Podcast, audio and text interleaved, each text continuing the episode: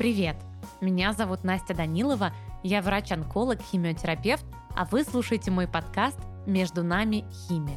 Медицина – это в первую очередь люди. И мне очень хочется рассказать об этих людях, о пациентах, которые сталкиваются с тяжелым диагнозом, о врачах, которые помогают пациентам бороться, об ученых, которые двигают медицину вперед. Потому что без людей медицины не существует.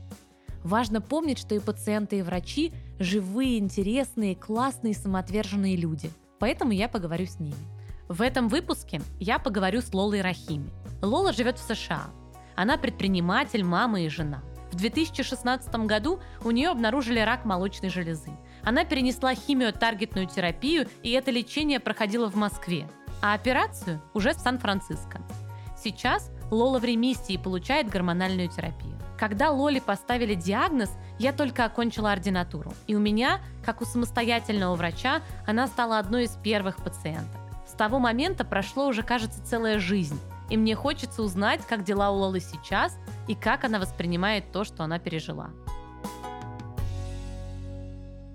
Лола, здравствуйте. Здравствуйте. Очень рада вас видеть. Большое спасибо, что согласились быть гостем на этом подкасте и что согласились рассказать свою историю. Я чувствую большую ответственность, потому что в общем, мне это ценно. И первое, что я хотела бы спросить, это расскажите о себе и расскажите немножко о вашей истории, чтобы ввести всех читателей, слушателей в курс дела. Настя, мне тоже очень приятно. Я очень рада быть гостем вашего подкаста. Как ваша пациентка, мне очень-очень-очень приятно. Меня зовут Лола, мне 45 лет. Раком я заболела в 16 году в возрасте 38, достаточно рано. Продиагностировала я рак сама у себя. Была такая ситуация. Мы с мужем собирались возвращаться из Америки в Москву, чтобы продлевать рабочую визу. И прямо перед э, отъездом, вот просто лежа на спине, как-то вот я в левой груди, в верхней части пропульпировала что-то такое мягкое, что-то другое. Того, чего, казалось, вроде бы никогда не было. Меня сразу какое-то вот интуитивно было такое ощущение, что что-то нехорошее, что-то не то. Вот, я понаблюдала за собой неделю где. Опять вот смотрю, вот с правой стороны нет, а с левой чувствую. Никому ничего не сказала. Думаю, ну все, сейчас приеду в Москву, уже нечего тут искать врачей и пытаться сделать аппоинтмент в Америке, так как мы уже уезжали в Москву. По приезду в Москву, прям буквально на следующий день я пошла в какую-то просто частную клинику в центре. Где-то я читала про нее. В общем, думаю, ну, дойду до мамолога. Пришла, они меня сразу отправили на УЗИ, спросили, что меня беспокоит. Я сказала, что мне кажется, что я что-то у себя там пропальпировала. Они меня тут же отправили на УЗИ, и врач делает УЗИ, и у нее лицо просто, ну, вот меняется. Я не помню вот эта вот градация в УЗИ, пять фаз, вот это вот там, если аббревиатура mm-hmm. такая длинная, карпс или как, не помню. В общем, короче, она мне говорит, между 4 и 5. То есть подозрение зрение на онкологию 100%. У нее причем поменялось сразу лицо. И то есть вот это первая моя такая интеракция с врачом на эту тему. И этого не было сделано правильно, на мой взгляд. То есть у нее был испуг в глазах. Испуг был связан с тем, что она не знала, как дальше продолжить со мной общение. И она предпочла максимально быстро закончить этот визит и просто сказать мне «до свидания». Я говорю, а что мне дальше делать? Куда мне идти дальше с этими документами? Она мне говорит, я не знаю, наверное, вам нужно идти в онкодиспансер.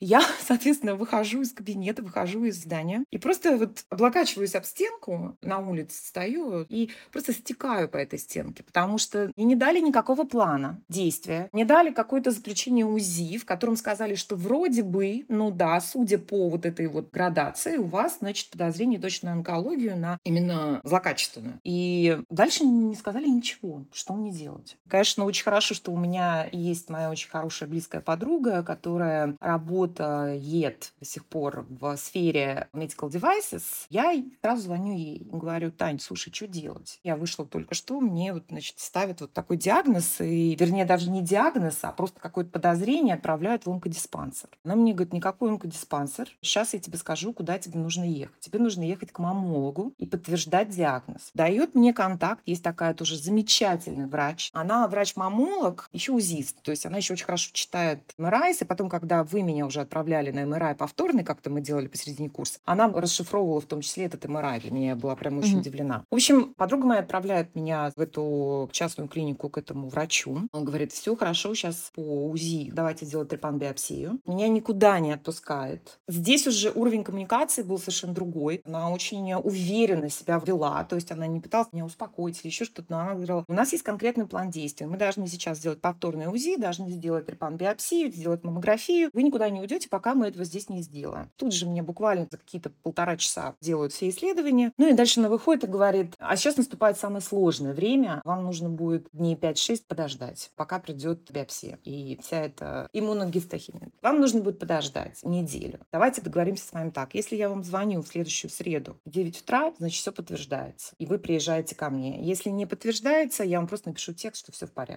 И, в общем, вот это, конечно, неделя была самая сложная. Я, конечно, психологически в Москве была только со своим мужем. Дети мои остались в Калифорнии, родители мои остались в Калифорнии. И он, конечно, меня очень сильно поддержал в процессе всего этого. Мне говорит, ну, слушай, ну, найдем какой-то выход, не переживай. Там сложно было подобрать даже слова всем вокруг. То есть знала моя подруга mm-hmm. на тот момент, знал мой муж. Больше, в принципе, никто не знал. Было очень сложно подобрать слова, потому что ну, я просто не спала. Ну и в итоге в среду а, призванивает мне врач и говорит, приезжайте, будем обсуждать. Ну, я к ней приехала, значит, она мне говорит, Лола, э, я не онколог, я только мамолог в данной ситуации, соответственно, не могу вам точно сказать план действий, но могу вам сказать три клиники, куда бы я порекомендовала вам обратиться за тем, чтобы получить правильное лечение. Есть вот врач на Каширке, не онкология, есть в Герцена, есть 62 больница. И опять это пазл, и опять куда бежать, как искать этих врачей. Благо, хорошо, она дала мне какие-то пути поиска, вот, угу. но больше на этом все. На самом деле в этой ситуации я этого не всегда ощущаю, потому что ко мне приходят пациенты, у которых уже есть диагноз. Они ко мне приходят на этапе, когда уже иммуногистохимия готова. И у меня нет возможности не то, что поддерживать их до этого, но вот действительно этот момент ожидания и этот момент первого контакта с этим страшным и непонятным, он очень важен. Uh-huh. И обычно как раз это происходит в, ну не то, что неопытных руках, они всегда это происходит в тех местах, где с этим умеют правильно коммуницировать.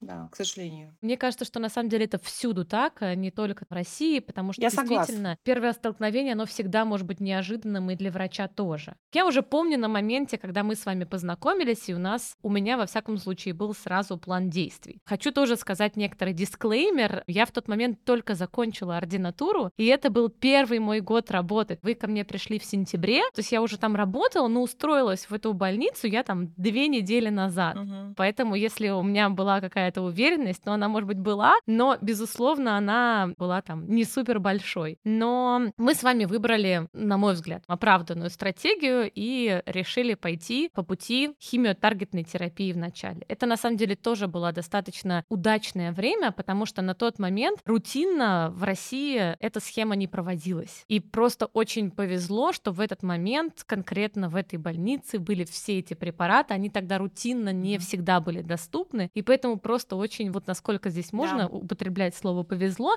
это повезло, что вы пришли к нам в тот момент, когда мы вам могли предлагать это лечение. Я помню еще момент такой, что после того, как мы получили всю гистохимию, муж настаивал на втором мнении. И мы, если вы помните, полетели в Израиль буквально неделю mm-hmm. подтвердить. Когда я приехала туда, меня встретили очень все был теплый прием, правильные люди попались, и все врачи сразу и так далее. Ну, собственно, они подтвердили весь и диагноз, и курс лечения. Собственно, поэтому был была полная уверенность. И мне кажется, я помню, там еще были такие мелкие нюансы, потому что у меня гормональный позитивный рак. Я да. помню, была дискуссия такая, что делать ли Золодекс перед химией да. или не делать да. Золодекс перед химией. Ну и потом уже, когда я приехала в UCSF, госпиталь Сан-Франциско. Сан-Франциско в штат Калифорния, то там мне, собственно, тоже подтвердили это, что в моем случае было правильно не делать Золодекс вначале. Мы должны понимать, что это на самом деле касается всегда, когда пациенты берут разные мнения, то имеют право разные мнения на существование. Для многих пациентов это открытие, потому что многие думают, что вот есть какая-то книжка, в которой написаны все ситуации, и условно один может быть прав, а другой не прав. Но в медицине и вот в онкологии в частности очень много пограничных, сложных, непростых ситуаций, и многие из них никогда не будут прописаны в рекомендациях, и зачастую все гораздо глубже. И поэтому абсолютно нормально, когда мнения немножко различаются. Mm-hmm. И мне кажется, что важность коммуникации врача врача и пациента, чтобы врач просто рассказал, почему он считает, да. что вот это тоже верно или это по-другому, но я считаю так. И имеют право разные мнения на существование. И мы с вами начали тогда химиотерапию, и вы провели, в общем, весь цикл предоперационной химиотаргетной терапии у нас в больнице. Шесть курсов каждые три недели. Расскажите, Как проходило для вас это лечение физически, эмоционально? Расскажите про все, как оно было. В моем случае все это лечение мне досталось бесплатно. В Израиле такой курс стоил порядка 50-60 тысяч долларов за счет того, что вот один из элементов был бюджета, очень дорогое лекарство. Соответственно, я очень-очень-очень благодарна тому, что так сложились обстоятельства, ну и в том числе там прописка и все, все ну, в общем, бесплатное лечение. Сам опыт, я считаю, что в принципе прошел достаточно я ждал худшего. Я ждала худшего во всех смыслах. Ну да, были такие моменты, что надо было очень рано вставать, день химиотерапии, ехать к 6.30, к 7 утра, сдавать кровь, смотреть результаты, ждать их и так далее, потом быть на очереди. В общем, вот весь этот процесс, этот день он занимал практически целый день. Но в целом я очень благодарна и медсестрам, учитывая количество людей, которое пропускается через отделение химиотерапии ежедневно на прием химии и количество медсестер, которое присутствует там, что несравнимо, например, с моим опытом дальше в университете в Калифорнии, mm-hmm. Сан-Франциско. То есть там одна медсестра на одного пациента. Здесь, конечно, немножко другая была атмосфера, но, опять-таки, учитывая количество медсестер на количество пациентов, я считаю, что медсестры справлялись. Они просто какие-то феи, волшебницы, потому что эмоциональное состояние у людей абсолютно разное. Кто-то на четвертой стадии, кто-то только-только продиагностировался, кто-то проходит уже свой 20 курс, у всех разные ожидания и так далее. Ты, конечно, сидишь в этом коридоре, ты все это слушаешь и так далее. Это немножечко, конечно, фрастрейтинг, но потом, когда ты заходишь туда и с тобой разговаривает медсестра, какой-то тоже она тебе дает ощущение, что все будет хорошо, что она о тебе позаботится. Я не могу сказать, что были какие-то сложности непосредственно вот э, с получением химии. У меня, наверное, пару раз была ситуация, когда у меня наступала аллергическая реакция в процессе получения химии. И тут же оказывалась первая медицинская помощь. Прибегали сразу несколько медсестер. Главная медсестра mm-hmm. там, вставляли дексаметазон тут же в капельницу. Все это купировалось очень быстро. И, в принципе, все было как бы окей. Физически я прожила все шесть курсов относительно нормально. То есть от курса к курсу mm-hmm. ты становишься слабее, ты сразу после химии дольше спишь, ну, может быть, появляется какая-то легкая тошнота или еще что-то, но, в принципе, у меня не было каких-то таких вот тяжелых реакций на химию, как можно было предположить. У вас были курсы каждые три недели. Вот сколько примерно из этих дней вы ощущали себя уже способны делать свои обычные дела, а сколько дней вы хотели бы полежать mm-hmm. и, в общем, не могли бы возвращаться к вашей обычной жизни? Я заметила такую тенденцию. То есть ты получаешь химию, в первый день ты приходишь домой, ты просто ложишься и спишь. Спишь, потому что дексаметазон работает, видимо, и так далее. В общем, вот приходишь и там часов в пять ты просто спишь. То есть у тебя весь день, по сути, вот занят на получение химии и потом хождение. Дальше второй, третий, четвертый день ты чувствуешь себя как будто бы ничего не было. Особенно вот в первых раундах. Как будто вообще ничего не было. Все, где реакция? Ты как бы ее ждешь, а ее нет. Накрывает где-то вот на четвертый, пятый день,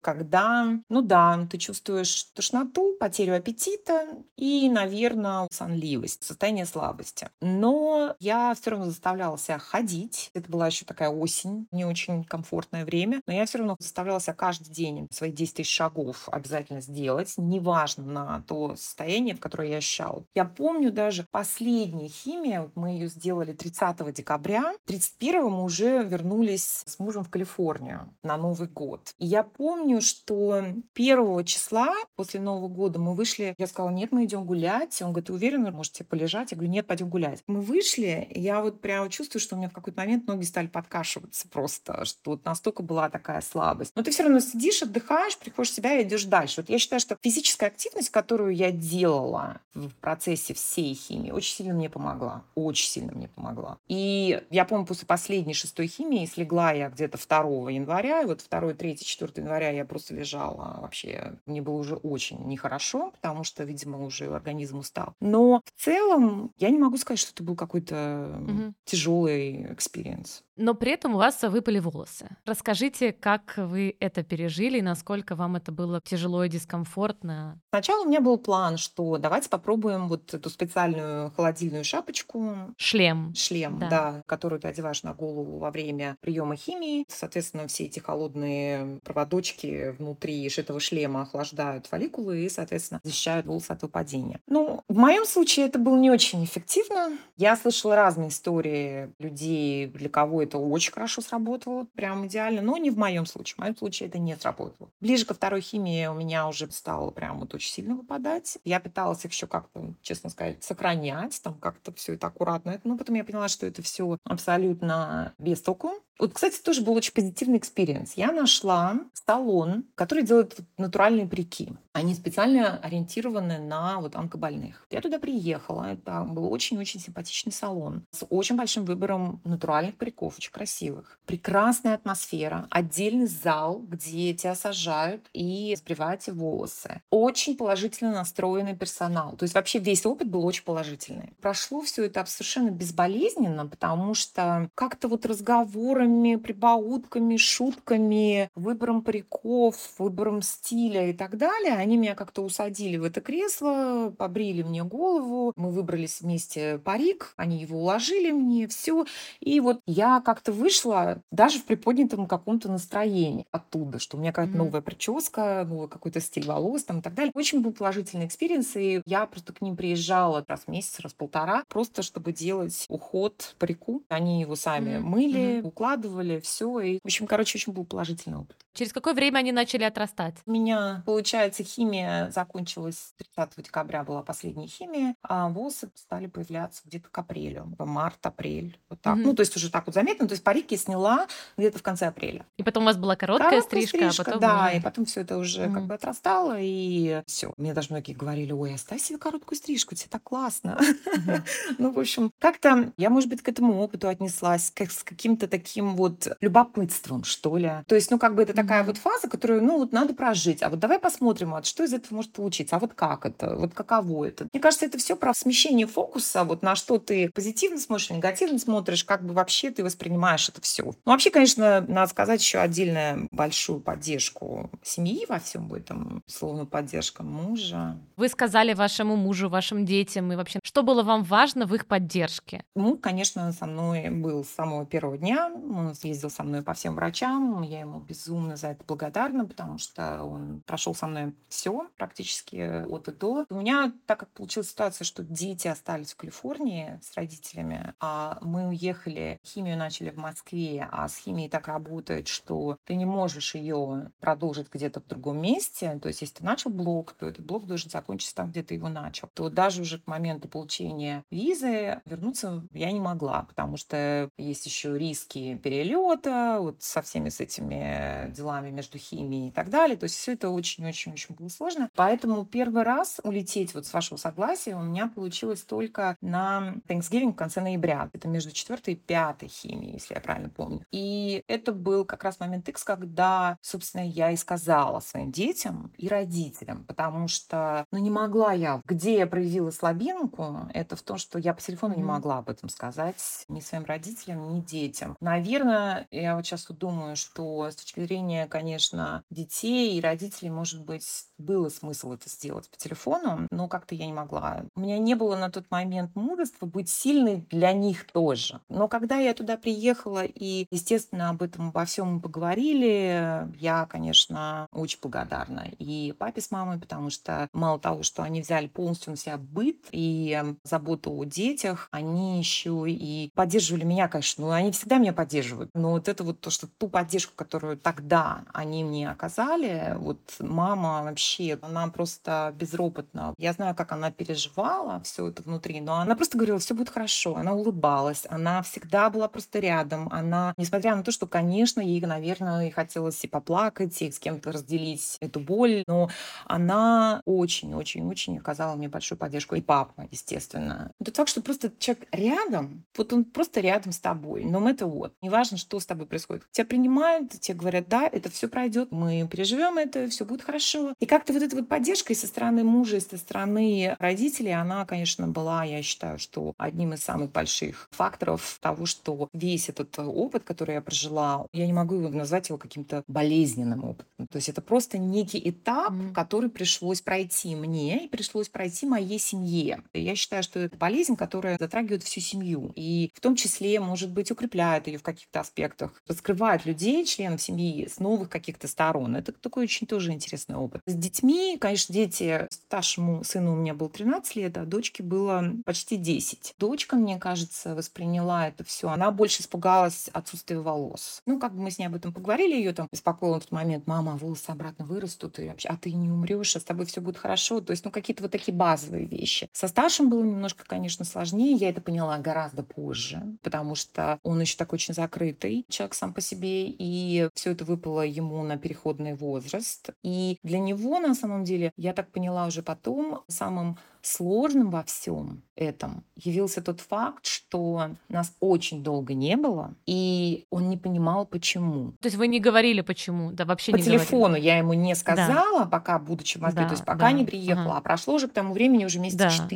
И для него вот это вот, наверное, была самая сложная тема, это он не мог понять, почему мы уехали и не возвращаемся. Мы там объясняли ему, что, ну, виза еще делается, сейчас вот ну, нужно подождать, мы вернем, ну, то есть мы были с ним на связи, ежедневно mm-hmm. и так далее. Но вот его понимание, вот это вот, мне кажется, для mm-hmm. него была самая болезненная точка. Но в целом, вот я говорю, как-то это был достаточно позитивным experience с точки зрения поддержки семьи, и вообще все как-то объединились. Какая-то была mm-hmm. вот такая общая... Но я себя чувствовала абсолютно угу. защищенной. Вы себя чувствовали защищенной? Защищенной, да. в этом? Защищен, да, абсолютно верно. Ну вот опять-таки большое спасибо и мужу, и родителям. Это то, что получается, что в этот момент я могла полностью сосредоточиться на своем лечении. Настолько угу. папа с мамой сняли с меня вопросы быта, муж, соответственно, вопросы, связанные там с детьми, какие-то ежедневные бытовые вопросы, что я вот потом уже поняла, почему у меня не было ничего негативного от этого experience а, потому что я была предоставлена полностью себе вот сфокусироваться на том, как бы вот вылечиться. Это вот, конечно, дорого стоит. Конечно, на самом деле это не то, что большая редкость, это просто очень много требуется сил всех да. участников, чтобы этот опыт, он так травмирующий, а чтобы все сопровождающее да. это смогло как-то эту травму уменьшить. Угу. А скажите, вам было страшно все это время? Или вот страха не было? Страшно было, знаете, когда?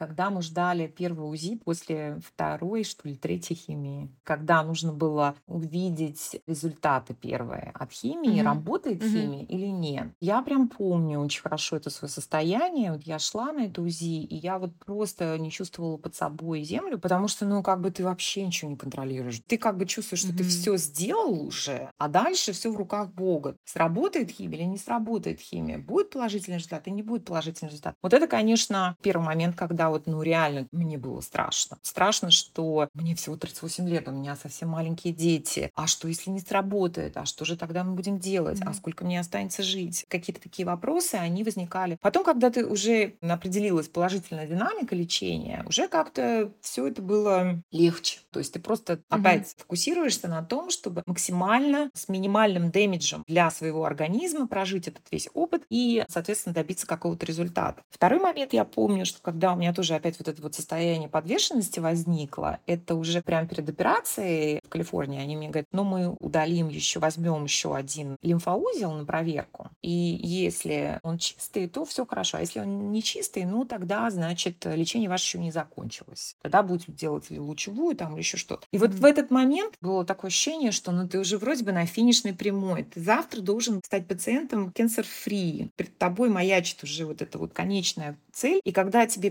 перед операцией говорят, сейчас подождите, вы не загадываете так на 100%, потому что нам нужно проверить ваш лимфоузел. Если это, то как бы, ну, к сожалению. И вот здесь было, конечно, страшно. Страшно, что вроде бы как бы ты все закончил уже лечение, что завтра ты должен стать, по идее, cancer-free, по крайней мере, если тебя сейчас заберут эти все раковые клетки, а тут тебя опять подвешивают и говорят, ну, подождите, нам mm-hmm. нужно перепроверить еще раз. И вот ты как бы с одной стороны в этот момент уходишь уже под наркоз и не знаешь, когда ты проснешься, что тебя будет ожидать. В этот момент, mm-hmm. конечно, тоже такой был немножечко дискомфортный. То, что тебе кажется уже, что ну я же уже собралась, я же уже максимально все прожила. Я вот настраивалась дойти до вот этой финишной прямой. Где там еще что там, какой подвох еще, где может ожидать меня. Но все обошлось. А расскажите, вот вы первую часть делали в России, вторую часть лечения и, собственно, продолжение и операцию, реконструкцию, угу. гормонотерапию угу. и весь ваш план. Я тоже хотела слушателям рассказать, что в разных странах все, что проходит после окончательного лечения, то есть после операции, когда уже человек здоров и дальше проходит наблюдение, оно иногда называется такой survivorship plan, yeah. то есть план выздоровления. Mm-hmm. И поэтому вот все наблюдение после, оно под эгидой того, что человек выздоровел, и вот его наблюдают уже будучи здоровым. Поэтому вот эта часть лечения у вас проходила в Америке. Мне, конечно, да. ужасно интересно. Расскажите про ваш опыт там и насколько, я не буду говорить отличался, потому что, мне кажется, сравнивать невозможно. Вот просто расскажите про то, как вы столкнулись с одной системой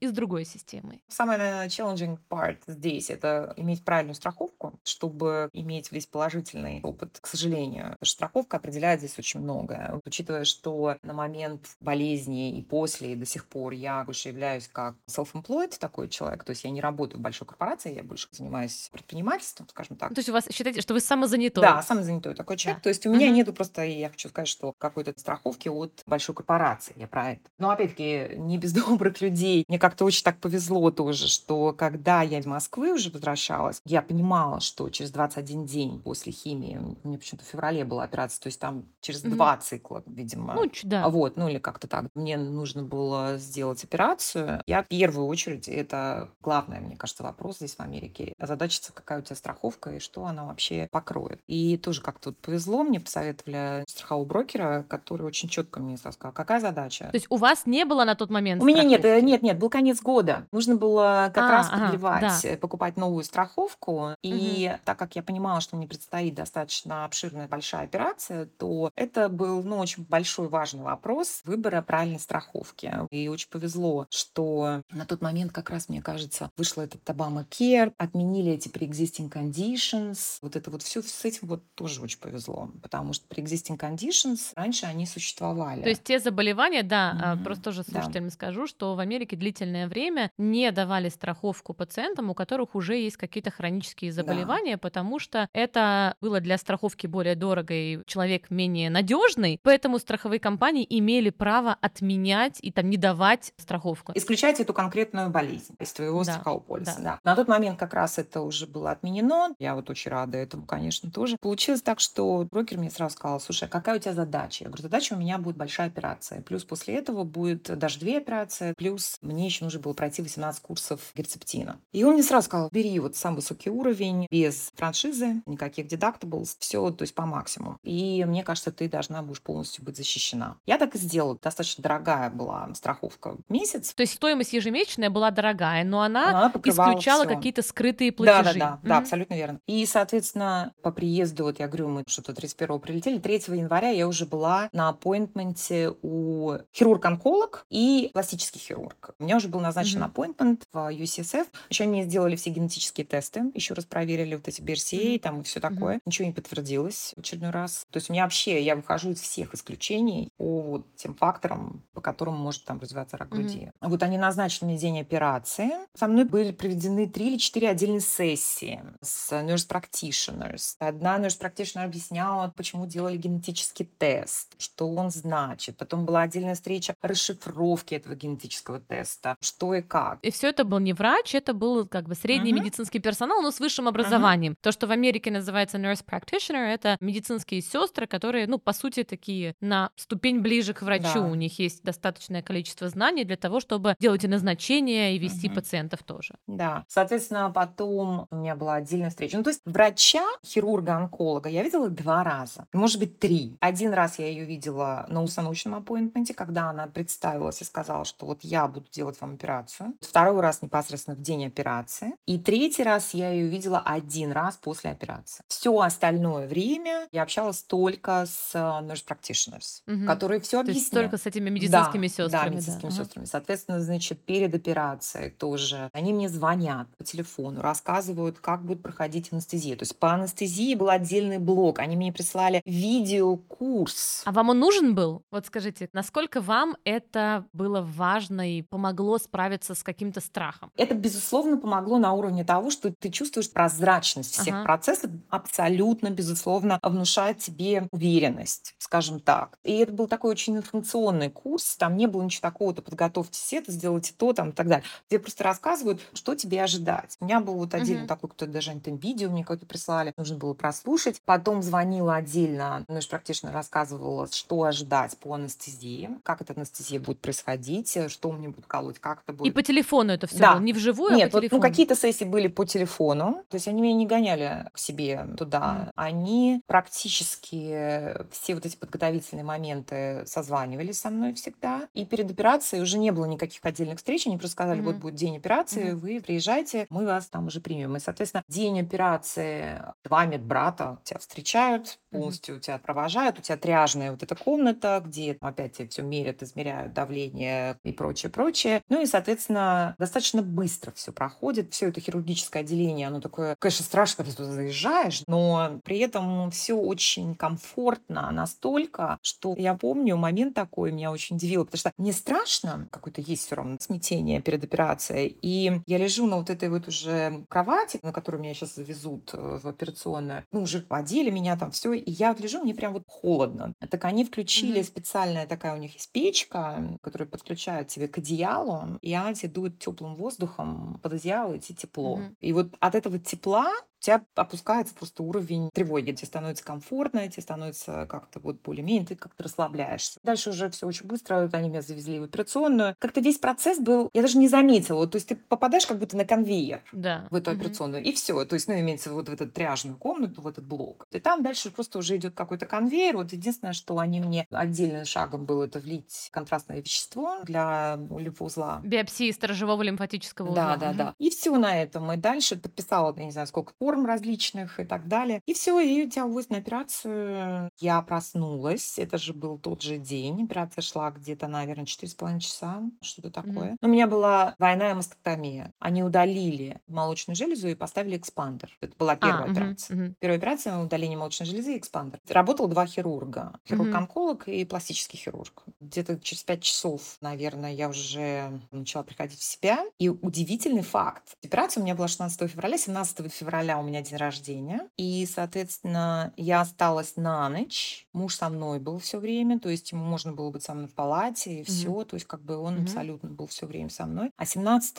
февраля, на следующий день, после такой операции, в 12 часов дня меня отпустили домой. Для вас это было комфортно или страшно? Ну, наверное, больше комфортно. У меня mm-hmm. было ощущение, конечно, такого легкого тумана, то есть еще, видимо, даже анестезия не совсем прошла. Они мне дали полностью mm-hmm. весь э, комплект прям чемоданчик со всеми медицинскими делами, то есть как менять повязки, обезболивающие. Мне прописали разного вида обезболивающие, то есть и опиоды, mm-hmm. и ибупрофен и так далее. То есть они мне полностью mm-hmm. выдали весь комплект, и с этим комплектом я уехала домой. Дома, конечно, наверное, это было проще приходить в себя. Дня, наверное, три приходила mm-hmm. в себя. Но я уже ходила. На следующий после операции mm-hmm. уже ты все уже ходишь, и они тебя полностью это все перевязывают, делают тебе такой корсет. Потом звонит периодически тебе медсестра, угу. спрашивает, как ты, поменяла ли ты повязку, справилась ли ты с тем, как накладывать повязку. Угу. Потому что они еще поставили дренажи такие. Еще два да, дренажа конечно, было. Да. Соответственно, как ты промываешь дренажи, как ты обрабатываешь эти, значит, То есть всё. вы сами промывали дренажи? Ну да. Но звонки угу. от медсестры мне были каждый день на протяжении недели. Они просто у меня спрашивали, как, что и так далее. С дренажами, наверное, я проходила еще ну, какой-то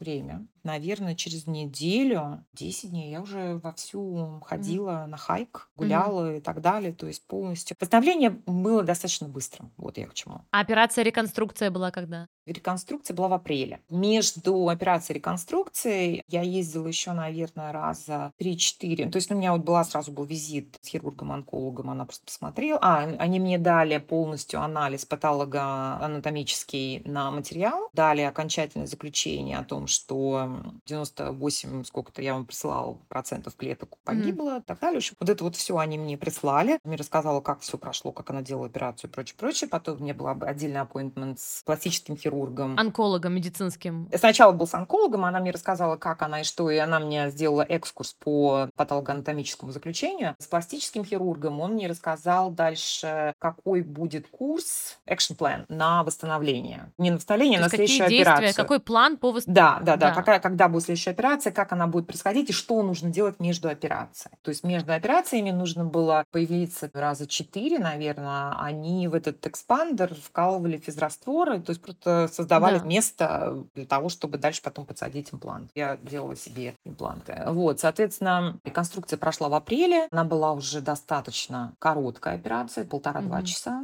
как-то так. Восстановление mm-hmm. было вообще странно. Вот я не помню вторую операцию четко уже, но как-то вот она прошла, видимо, совсем просто mm-hmm. так быстро. Я даже думаю, что я не оставалась на ночь. Как-то очень быстро все и быстро все дожило. А скажите, пожалуйста, вот вы довольны реконструкцией? Это как бы то, что вы ожидали от нее, и насколько, да. насколько это то, что вы хотели? Да, учитывая, что я видела, какие бывают результаты реконструкции после удаления обеих грудей, и то, как это проходит, и то вообще, как деформируется грудь, какие шрамы остаются, то в моем случае я считаю, что все было сделано очень, в принципе, незаметно, что я прошла mm-hmm. через э, двойную мастектомию. А расскажите, что было потом? Вам сделали реконструкцию, и дальше вы должны были получать гормонотерапию, золодексы, тамоксифена, потом анастрозол. Что вам про это рассказали и как прошла ваша вот послеоперационная гормонотерапия? Ну, ну и таргетная, и У меня, во-первых, я еще получала 18 месяцев герцептин, то есть mm-hmm. это вот единственный мой период, когда я могла сравнивать опыт получения химиотерапии mm-hmm. в России с тем, как это происходит в Америке. Раз в месяц,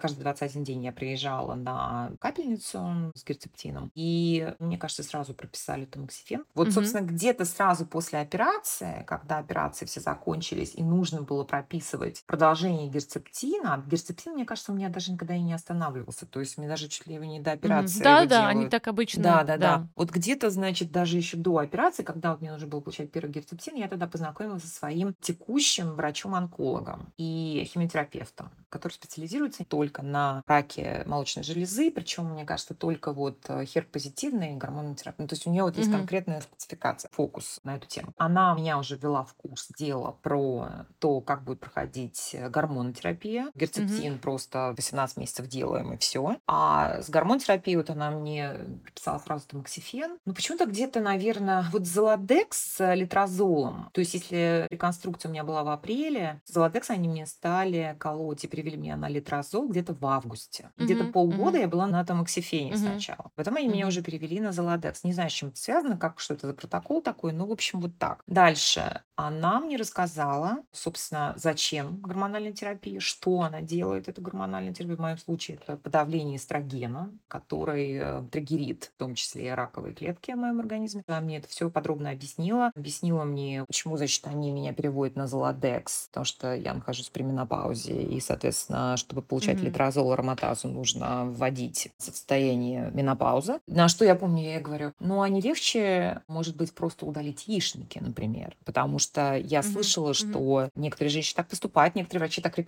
Она yeah. мне тогда сказала, вообще ни в коем случае, потому что вы еще достаточно молодая, и на тот момент они мне прописывали лечение золодекс литрозол. Сначала сказали 5 лет, потом они сказали, будет 8 лет, сейчас они мне говорят 10 лет. Я вот уже сейчас mm-hmm. 6 лет, седьмой год, я вот на этой терапии. Она мне говорит, ну, понимаете, потому что может так получиться, что к моменту, когда ваша гормональная терапия закончится, ваш организм еще сможет получить бенефиты от функции яичников, потому что это для меня была новость, это я себя вот тогда занялась своим ликбезом на тему того, что функции яичников отвечают из-за состояния сердца, из-за кости. Конечно, и, костей. Да, да, конечно, да, и за много-много другое. В общем, короче, она меня отговорила от удаления и сказала, нет, делаем mm-hmm. золодекс и все. И вот мне помимо герцептина я еще ездила получать золодекс, или, может, mm-hmm. мне Золодекс прописали уже, когда герцептин закончился. Вот сейчас я не помню вот этих нюансов, mm-hmm. но, в общем, герцептин закончился. Я помню вот еще вот такие вот моменты, что вот с момента я про герцептин, когда я приходила туда, то есть ты приходишь в это вот отделение, тебе CTU, Transfusion Unit. Ну, то есть место, где проходит капельница химиотерапии. Где тебе делают химиотерапию, да, да. да. Ты туда приходишь, там тебе, пожалуйста, ну, разные госпитали, сейчас я вот уже в другом госпитале обслуживаюсь, и, конечно, в разных госпиталях по-разному, но вот UCSF был как какой-то прям особенный experience. Cancer Center, у них раковый вот этот вот корпус, для них это просто, я не знаю, мне кажется, один из лучших. Приходишь, тебе, пожалуйста, хочешь э, чай, хочешь э, перекус, бананы, яблоки, всегда что-то есть, потому что если тебя тошнит или у тебя нет аппетита, а ты приняла химию, и тебе сейчас хочется поесть и так далее, тебе всегда вот там есть какая-то такой барчик, где mm-hmm. ты можешь себя обслужить. Mm-hmm. Периодически приходили какие-то волонтеры, там постоянно ходят какие-то волонтеры. Вот эти волонтеры предлагают или сделать массаж, или... Прям во время введения? Ну, не во время введения, ну, в общем, как-то они там mm-hmm. его предлагают. Я не пользовалась, но вот они там говорили, mm-hmm. хотите, запишитесь. Ну, я не знаю, кому-то делают массаж, mm-hmm. я уж не знаю, как это происходило, mm-hmm. шеи, головы, но массаж точно предлагали. Потом э, приходили какие-то волонтеры, у меня даже фотографии где-то есть, розочки раздавали всем женщинам. Мне кажется, это был как раз октябрь, и вот в рамках месяца... Месяца, связанного с борьбой с раком молочной Да, да, да, всем, да. значит, в этот день раздавали розы пациентам в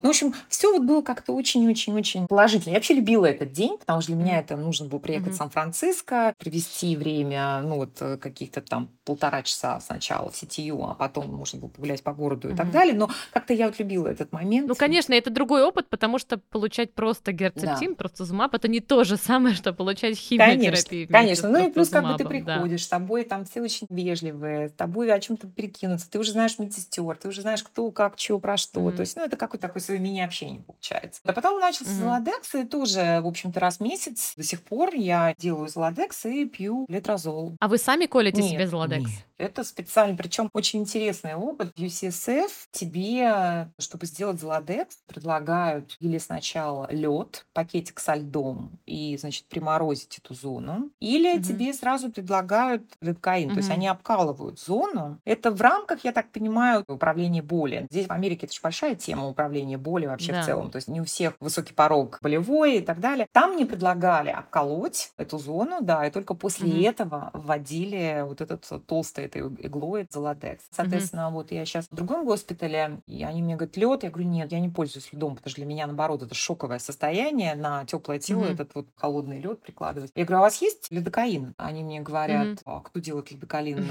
с Золодексом? Я говорю, ну вот в другом госпитале предлагалось. А я уже как-то привыкла mm-hmm. к этому ледокаину. А сейчас вот уже делаю просто на, как говорится, mm-hmm. на живую. Mm-hmm. Вот. И нет, самой нет. Очень сильно mm-hmm. зависит от качества, конечно, медицинского персонала, потому что бывает очень больно. Бывает так больно. А Бывает, просто не замечаешь просто раз и все. Потому что в рамках некоторых исследований, ну, мы угу. тоже участвовали в них, и на самом деле во многих центрах, я знаю, не только в Америке, но и в Европе, тебе дают газорелин, ну или там золодекс, и ты сам можешь его колоть. Это в рамках, особенно во время ковида, это было очень распространено, потому что это предполагало меньше визитов и так далее. Поэтому такая практика тоже существует. Золодекс и летрозол предполагают, что вы находитесь в менопаузе. Вот расскажите, как это быть в 38-39 лет? Как-то это вашу жизнь изменило, и вы почувствовали это? Да, безусловно. Я, получается, нахожусь на паузе уже почти 7 лет, да, с 16 года, с сентября. Первое, мне поставили уже остеопению. То есть плотность, плотность костей, костей уменьшается, угу. да. Второе, ну вот, например, за последний год я набрала 6 килограмм. С момента операции угу. все 10. То есть угу. очень такой набор. Причем я постоянно с ним борюсь. Ну, то есть не то, что я с ним борюсь, но имеется в виду, что веду достаточно активный образ жизни. Стараюсь заниматься спортом регулярно. То есть вначале я, может быть, делала это более регулярнее. Сейчас в связи с работой, с бизнесом и так далее не всегда получается. Я обратила внимание на то, что как только ты перестаешь уделять себе достаточно много времени с точки зрения физической активности, ты просто не можешь утром встать в постель. Потому что вот сейчас я стала гораздо больше уделять внимание силовой деятельности. Я вот в 2018 году тоже, получается, два года по прошествию занялась такой достаточно силовым фитнесом и mm-hmm. чувствовала себя очень хорошо. Потом как-то, как говорится, life happened, случилось в жизни и перестала заниматься так же активно я сразу стала чувствовать боли в суставах, боли в, mm-hmm. вот, например, ступни. Вот прям ты чувствуешь. Утром mm-hmm. встаешь э, с постели и такой, знаешь, как старая бабушка. Нужно какое-то время, mm-hmm. чтобы просто разойтись. Качество волос. Но сейчас я поняла, mm-hmm. вот, что если прям целенаправленно заниматься спортом, особенно mm-hmm. силовым спортом, ну, то есть добавлять вес, не просто йогу делать, да, а добавлять mm-hmm. именно вес, или йогу такую интенсивную делать, то тогда ты себя чувствуешь совсем по-другому. То есть спорт это очень большая составляющая mm-hmm. часть должна быть в этом периоде.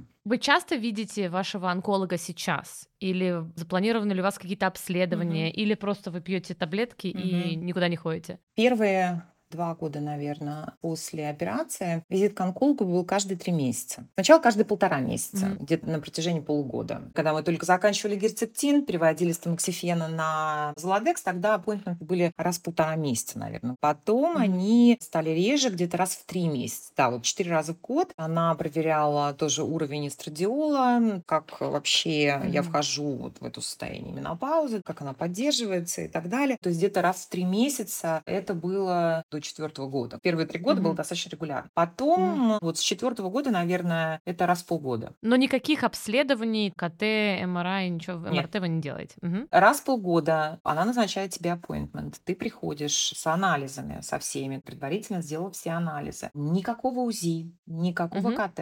Только все по симптоматике и все угу. по анализам крови. Сейчас вот они стали мне еще делать анализ крови на два или три маркера каких-то угу. канцерных, смотрят что-то. Угу. Потом мама могу вам сказать, какие. И на этом все. То есть она просто делает пальпацию, то есть смотрит тебя и спрашивает просто, что с тобой происходит, как твоя жизнь идет, что болит, как вообще ты себя ощущаешь угу. и так далее. Дальше по симптоматике она тебе ну, может конечно. Э, назначить, например, какой-нибудь УЗИ. Ну, на самом деле, во все международные рекомендации, и в российские, и в американские, и в европейские, такое рутинное обследование, вот УЗИ, КТ, МРТ не входит, потому что есть исследования, которые показывают, что это не продлевает людям uh-huh. жизни от того, что мы найдем рецидив по МРТ, будучи он 2 мм, или он будет какие-то симптомы давать, то пациент не будет от этого дольше да. жить. И это входит зачастую в диссонанс с представлениями пациента об этом. И иногда пациенты очень тревожатся и хотят, чтобы им проводили обследование, и переживают, ругаются то, тоже, но не понимают, как же так, им не смотрят да. каждые 3-6 месяцев УЗИ. Ну, у меня был этот разговор с моим онкологом UCSF в самом начале. Я ей прям открыто задала эти вопросы. Я сказала, объясните мне, пожалуйста, почему вы считаете нецелесообразным делать исследование? Ну, вот она мне очень популярно объяснила, что, она говорит, ну, понимаете, в вашем случае, если происходит рецидив, это уже все равно четвертая стадия. Потому что у вас нет молочных желез, ну, это уже как бы так. И, соответственно,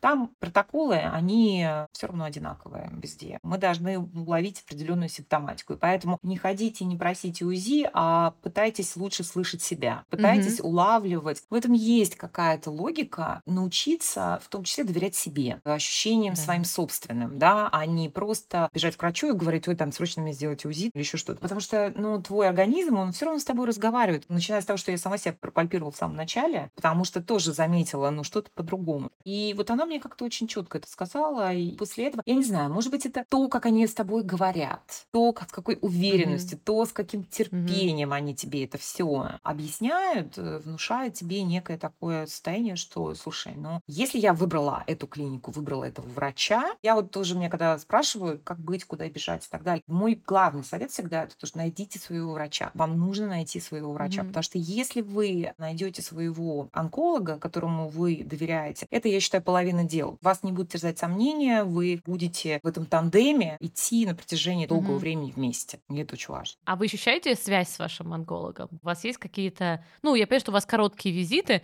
но они какие-то неформальные? Да. Хороший, Или это в большей вопрос. степени формальное общение? Хороший вопрос. У меня так получилось, что вот я начинала с одним онкологом UCSF. Сейчас я в другом госпитале в Майами. Связь, которая у меня есть с моим онкологом UCSF, она, мне кажется, гораздо сильнее. Может быть, потому что мы с ней находимся достаточно тоже рано на этапе процесса. Мы с ней как-то обсуждали эти все вопросы, как-то mm-hmm. меня спрашивала, что ты думаешь, как ты думаешь. Я встречалась с ее другими пациентами mm-hmm. на вот этих вот групповых исследованиях. И, соответственно, несмотря на формальный вроде бы как визит, который максимум длится 15-20 минут, по-хорошему, у меня с ней сложилась какая-то очень такая хорошая связь. Mm-hmm. И я помню, когда вот я, мне нужно было переезжать, она мне посоветовала врача уже здесь, и значит, mm-hmm. мне сказала, слушай, если даже даже тебе нужна просто моя консультация, всегда, пожалуйста, приезжай, mm-hmm. я тебя все... Потому что ты остаешься моим пациентом, несмотря даже на то, что я тебя не буду mm-hmm. вести регулярно, mm-hmm. да. Вот у меня с ней какая-то вот возникла mm-hmm. связь. С новым э, онкологом она тоже очень-очень-очень приятная женщина, она очень эмоционально тоже всегда включается в общение с, с своим пациентом, несмотря на очень короткий промежуток времени общения, которое, mm-hmm. то есть тоже заходит сначала nurse practitioner. Я больше провожу времени с nurse practitioner, чем с врачом, когда я прихожу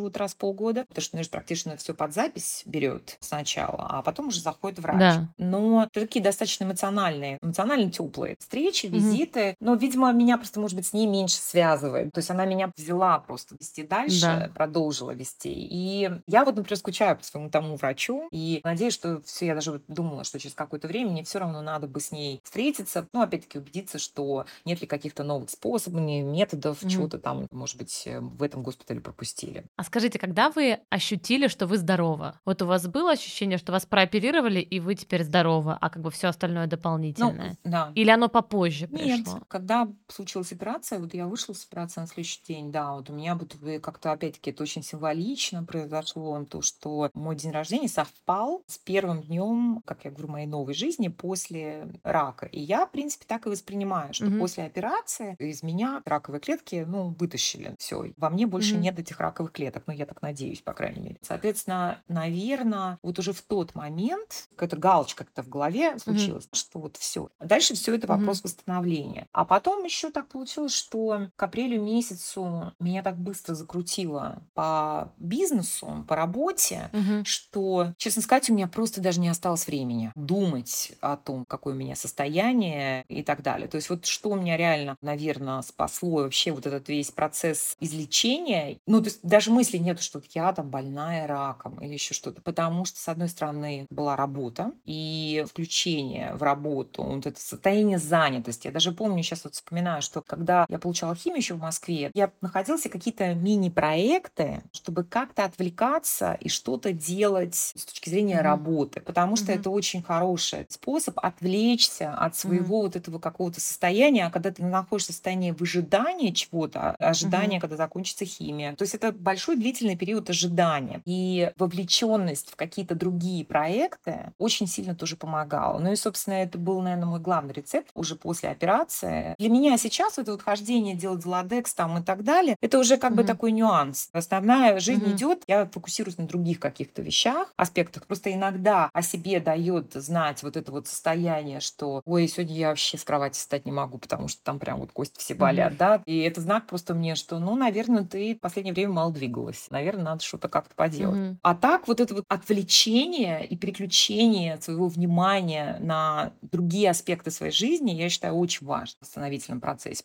А скажите, пожалуйста, вот весь этот опыт, который с вами произошел, сделал ли он вас большим, не знаю, оптимистом или укрепило ли он ваши отношения внутри семьи? Вот неправильно говорить, что вам дал этот опыт, но, безусловно, этот опыт, который меняет вас, потому что это большое испытание. Что-то он вас изменил? Наверное, состояние, что, слушай, нужно проживать просто каждый день, не Мгм. нужно пытаться успеть 100 тысяч дел одновременно. Вот раньше мне Мгм. было это свойственно, что я что-то, вот этот, есть такая аббревиатура FOMO, Fear of Missing Out, что я Да. что-то упущу, что я что-то пропущу. И это вот больше мне было свойственно лет 10-15 назад. Сейчас я понимаю, что вообще вот не нужно за это думать, о том, что ты что-то упустишь, что-то Мгм. пропустишь в своей жизни. Это абсолютно забирает у тебя фокус от того, где ты находишься сейчас, и забирает у Мгм. тебя фокус от того, на чем ты должен, собственно, увидеть вокруг себя какие-то вещи, которые ты просто не видишь, да, Мгм. то есть начиная от людей, которые тебя окружают, потому что очень часто бывает так, что ты воспринимаешь всех людей как должное, и в бытовой жизни ежедневной, может быть, людям не получается так проявляться каждый раз. А тут я не говорю, что конкретно этот опыт проявил людей вокруг как-то по-другому меня, моих Мгм. близких, а больше тот факт, что ты сам начинаешь замечать эти вещи, ты сам замечаешь какие-то черты характера, какие-то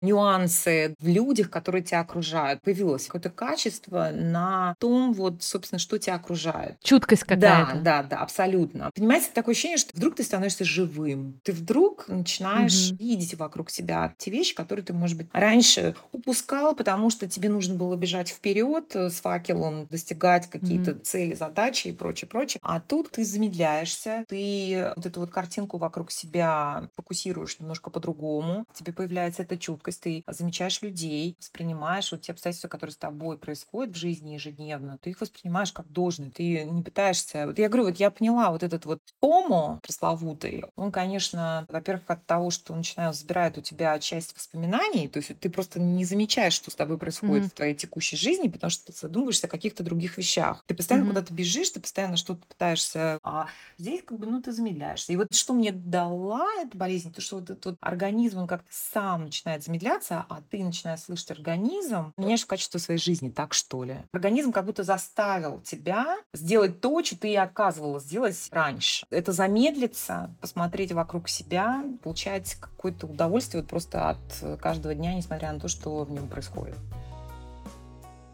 Вы слушали подкаст «Между нами химия». Проект, объединяющий врачей и пациентов.